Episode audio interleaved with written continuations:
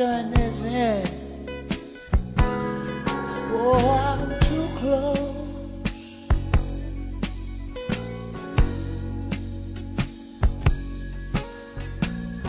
To shaking hands with all my, my, my, my, my, my friends. You know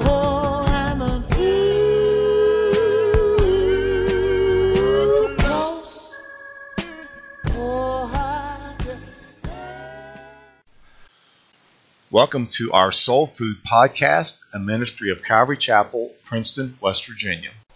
Let's pray, and we'll get into the Word now that you've had a little fellowship time. Uh, Father, we thank you for this morning. We just lift you up as we get started and pray that you would be glorified. Pray that you'd uh, just give us a pleasant time in your Word. In, in Jesus' name, Amen. All right. Well, we're in Proverb, Proverbs, Psalms, chapter 27. Um, I kind of skipped ahead a little bit because I don't know. This just felt like a more appropriate psalm for some reason. You know, those things happen. So, let's start in chapter 27. Uh, it says this is a um, verse one. That's why. I'm, okay. That's why I said Proverbs because I'm turned to Proverbs. Bill called me last night and said, "Can you pull your stuff together a little early?" I said, "Yeah." No, I can't. All right, Psalm 27. Uh, the Lord is my light and my salvation. Whom shall I fear? The Lord is the defense of my life. Whom should I dread? I think this is a little bit more appropriate. In the midst of the chaos that the world is presenting to us, we need this calm. We need to come in to recognize who God is. When it seems like the darkness is closing in around you, we need to recognize who God is. He's the light. He reveals the true heart of what's going on. He is our light in the midst of darkness. And He's our salvation. You know, when we look at situations and we get the perspective of the world, we'll act like the world. We'll live in fear. We'll live in anxiety. We'll live in stress. But when we get the perspective that God desires for us, we recognize that He is the means to peace. He is the revelation of light, the defense of our life. He's the means to everything that we need. And as we look at Him, our perspective of salvation becomes alive. And everything else kind of becomes secondary because we realize that God's intent for us is life. And not just going through the motions of life, but abundance in life. Proverbs 29 says, The fear of man brings a snare, but whoso puts his trust in Jehovah shall be safe. And that's a promise that we have that in the midst of whatever is going on in your life, that fear is needs to be put in its perspective. You know, if you go through the Bible and look at the word fear, there are only two perspectives that it presents. That is, number one, fear the Lord. Respect the Lord. Be aware of His authority over you. If you are in rebellion against Him, you are in condemnation. If you are abiding in him, there's no longer any more condemnation. Second, constantly through the scripture, an angel shows up, God shows up, and it says, Fear not. It's a command consistently throughout Scripture. Don't fear. This verse says, Who should I fear? I should fear God. What should I fear? Nothing else. If I am in right standings with God and my perspective is true to the reality of my situation, which is that God is my salvation and my light. He is my defense, my life. Then I have no need to fear any longer. And in fact, when I fear, it's either, it's mainly because I have a wrong perspective.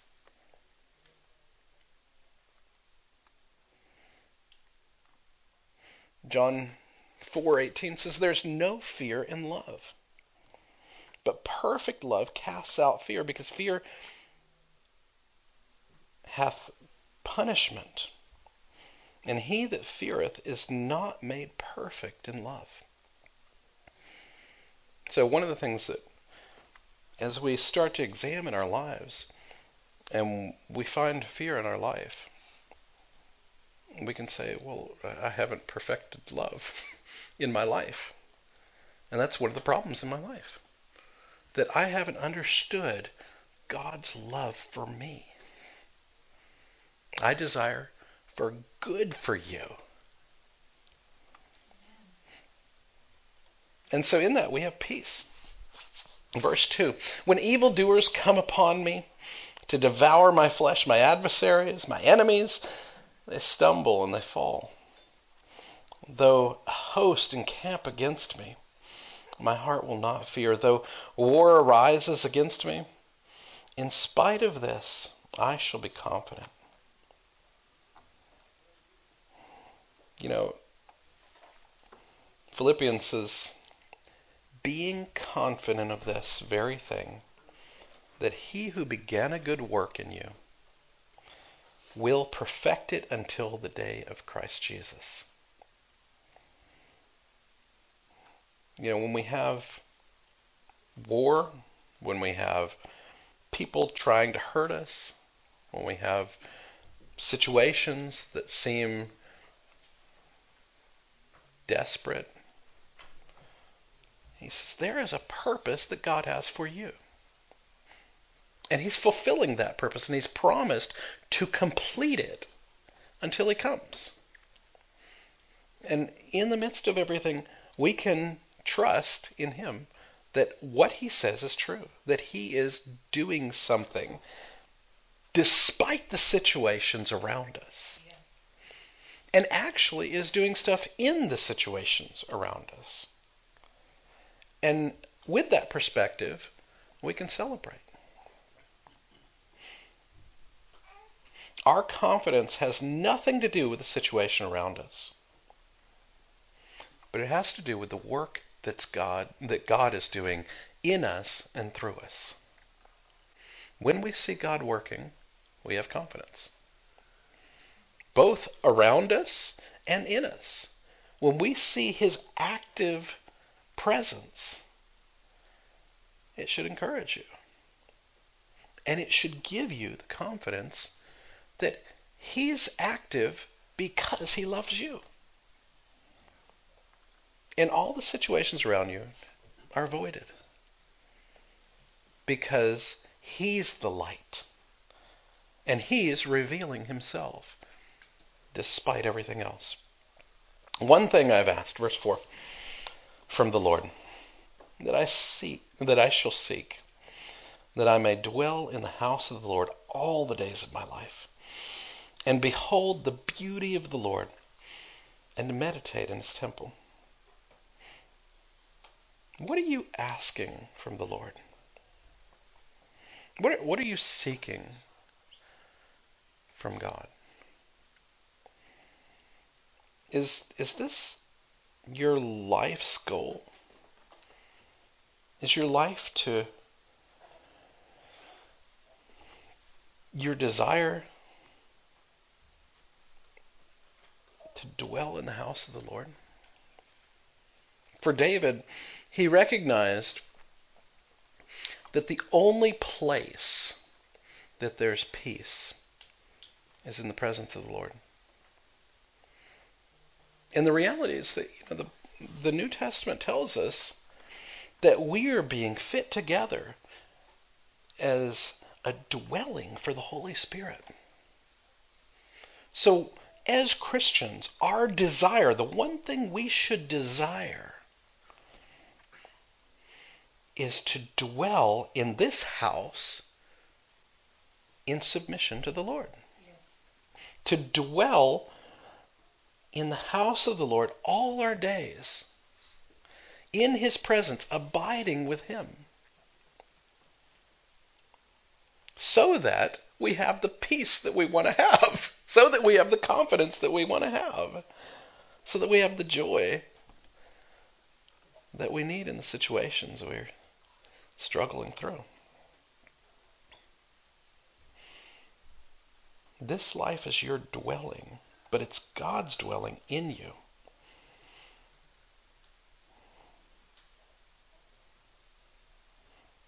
The second thing that he says, that I may behold the beauty of the Lord, which goes back to that perspective issue. When we aren't beholding God for who he is, for the one who gives us life, the one who loves us, the one who is empowering us, the one who's building us up, then we miss out on something. And so David's desire is hey, I want to see the beauty of who you are all my life. Not just periodically get this moment of, oh, wow, God did this, or, or God's great, but that it be a constant in my existence.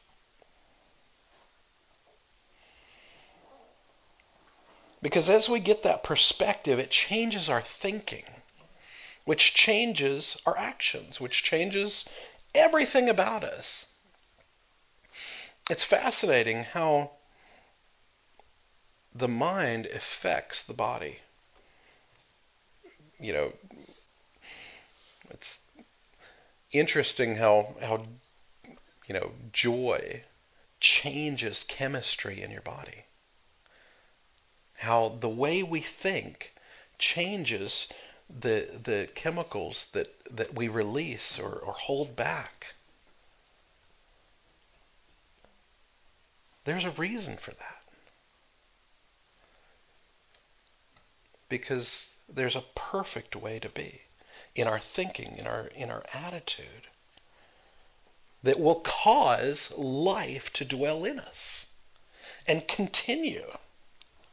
And then there's an attitude and a thinking that will cause destruction and devastation and chaos in your body as well as your surroundings. David's desire here is that he abide in that perfect place that brings peace. The temple.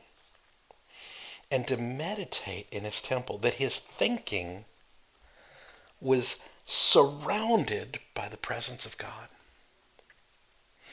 I know that's not always true for any of us.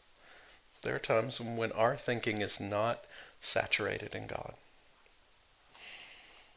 But that should be your desire. And when it is, it has an effect. And that effect is life.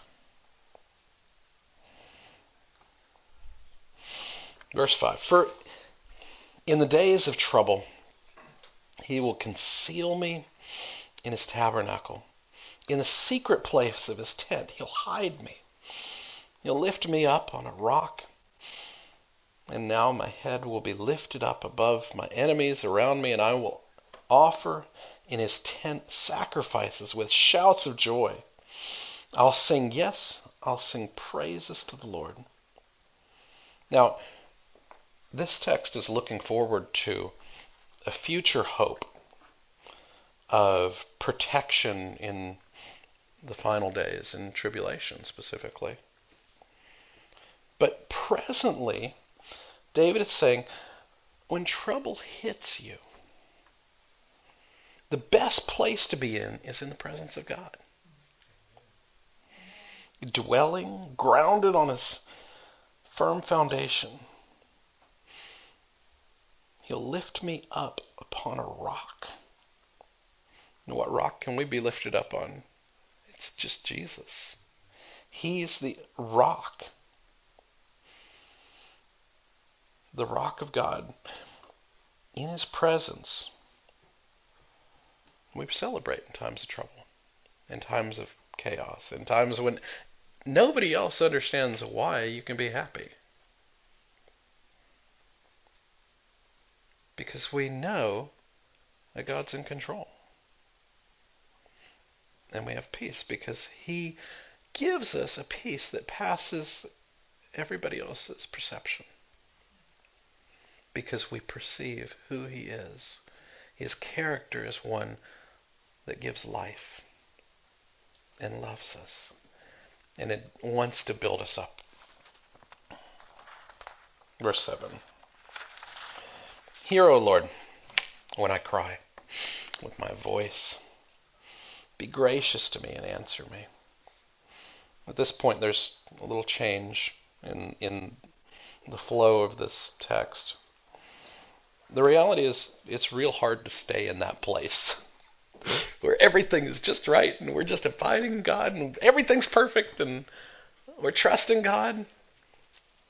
And he says, uh, that's not always going to be the case. There are going to be times when I'm just going to be desperate. And I'm going to cry out to you. Be gracious to me and answer me. David recognizes that he's imperfect.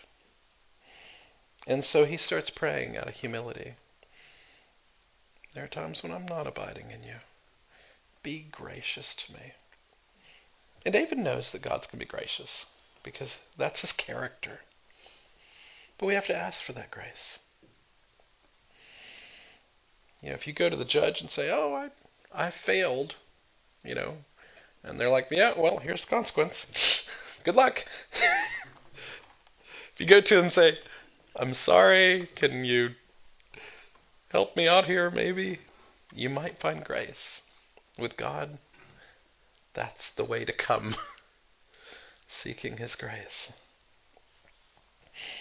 Verse 8 When thou didst say, Seek my face, my heart said to thee, to thee Thy face, O Lord, I shall seek. Don't hide your face from me. Don't turn your servant away in anger. Thou hast been my help.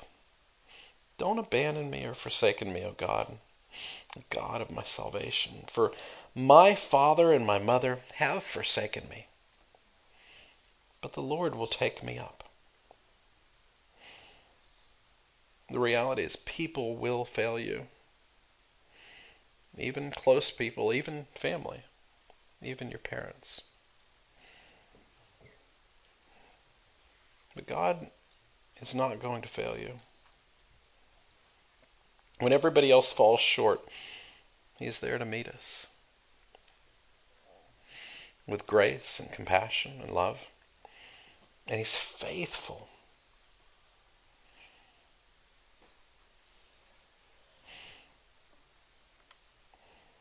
But we need to seek his face. Because that's what he's called us to. We need to not just believe, but we need to seek after him. So he says, when you seek, you'll find what you're looking for. Verse 11 Teach me your way, O Lord, and lead me in level paths because of my foe. And that's what we want. We want God to teach us His way rather than our way. Part of submitting to God is admitting that your way is not perfect. And it's not producing what you desire. And admitting that His way is perfect. And that you want to learn from Him. Knowing that God's faithful and we're not, we have to follow His example. And we do that by seeking out how He wants to lead us. And we're not supposed to be conformed to the world, but transformed to His image. And so, as we are transformed to the image of God, that's His leading. To do that, we need the Holy Spirit. We need His empowerment.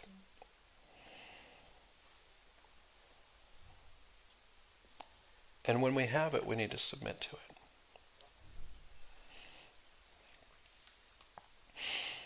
He'll lead us on level paths as opposed to the shaky, rocky paths of the world.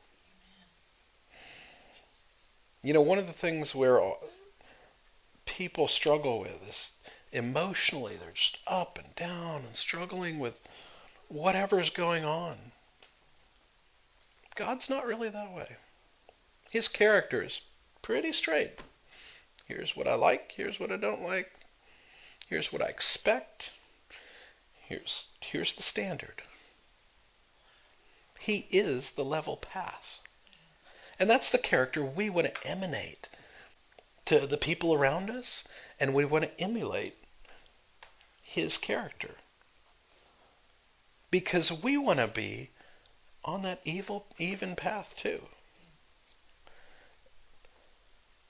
Despite the situations around us, despite everybody else.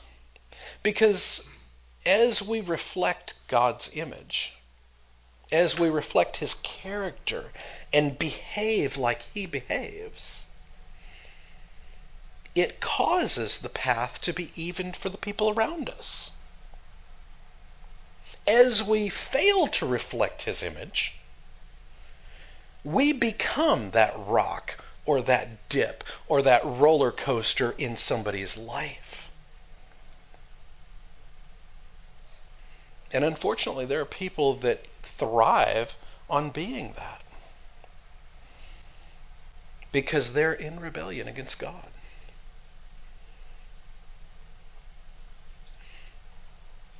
But God's desire for you is not that roller coaster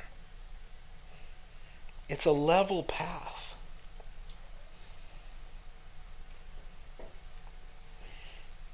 And why do we need that level path?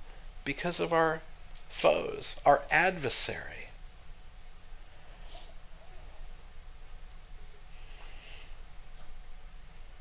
The adversary desires that you stay on that roller coaster. Because his job is to kill and destroy and to devastate and to maim and to keep you away from peace.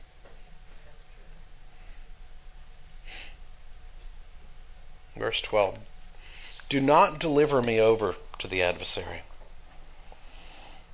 For my for false witnesses have risen against me, and such as breathe out violence. I would have despaired unless I had believed that I would see the goodness of the Lord in the land of the living. How do we deal with the lie that God doesn't love us? The lie that we're useless? The lie that wants to destroy us? the chaos around us,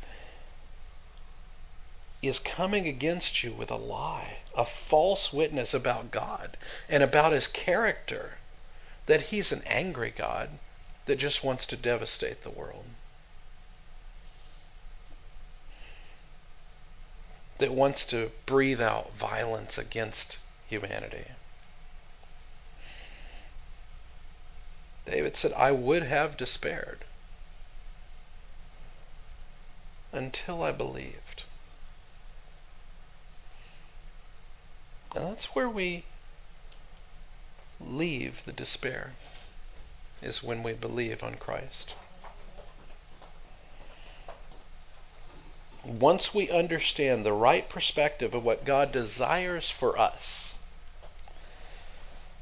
that I would see goodness of the Lord in the land of the living. This is a recognition that Jesus is coming to our land. For David, he was looking for the first coming, for Jesus to come on the land and be present. For us, we're looking for the second coming. That the goodness of the Lord will be in the land of the living. This land, here in our presence. He said, as he left, he will return. And that's a promise we have.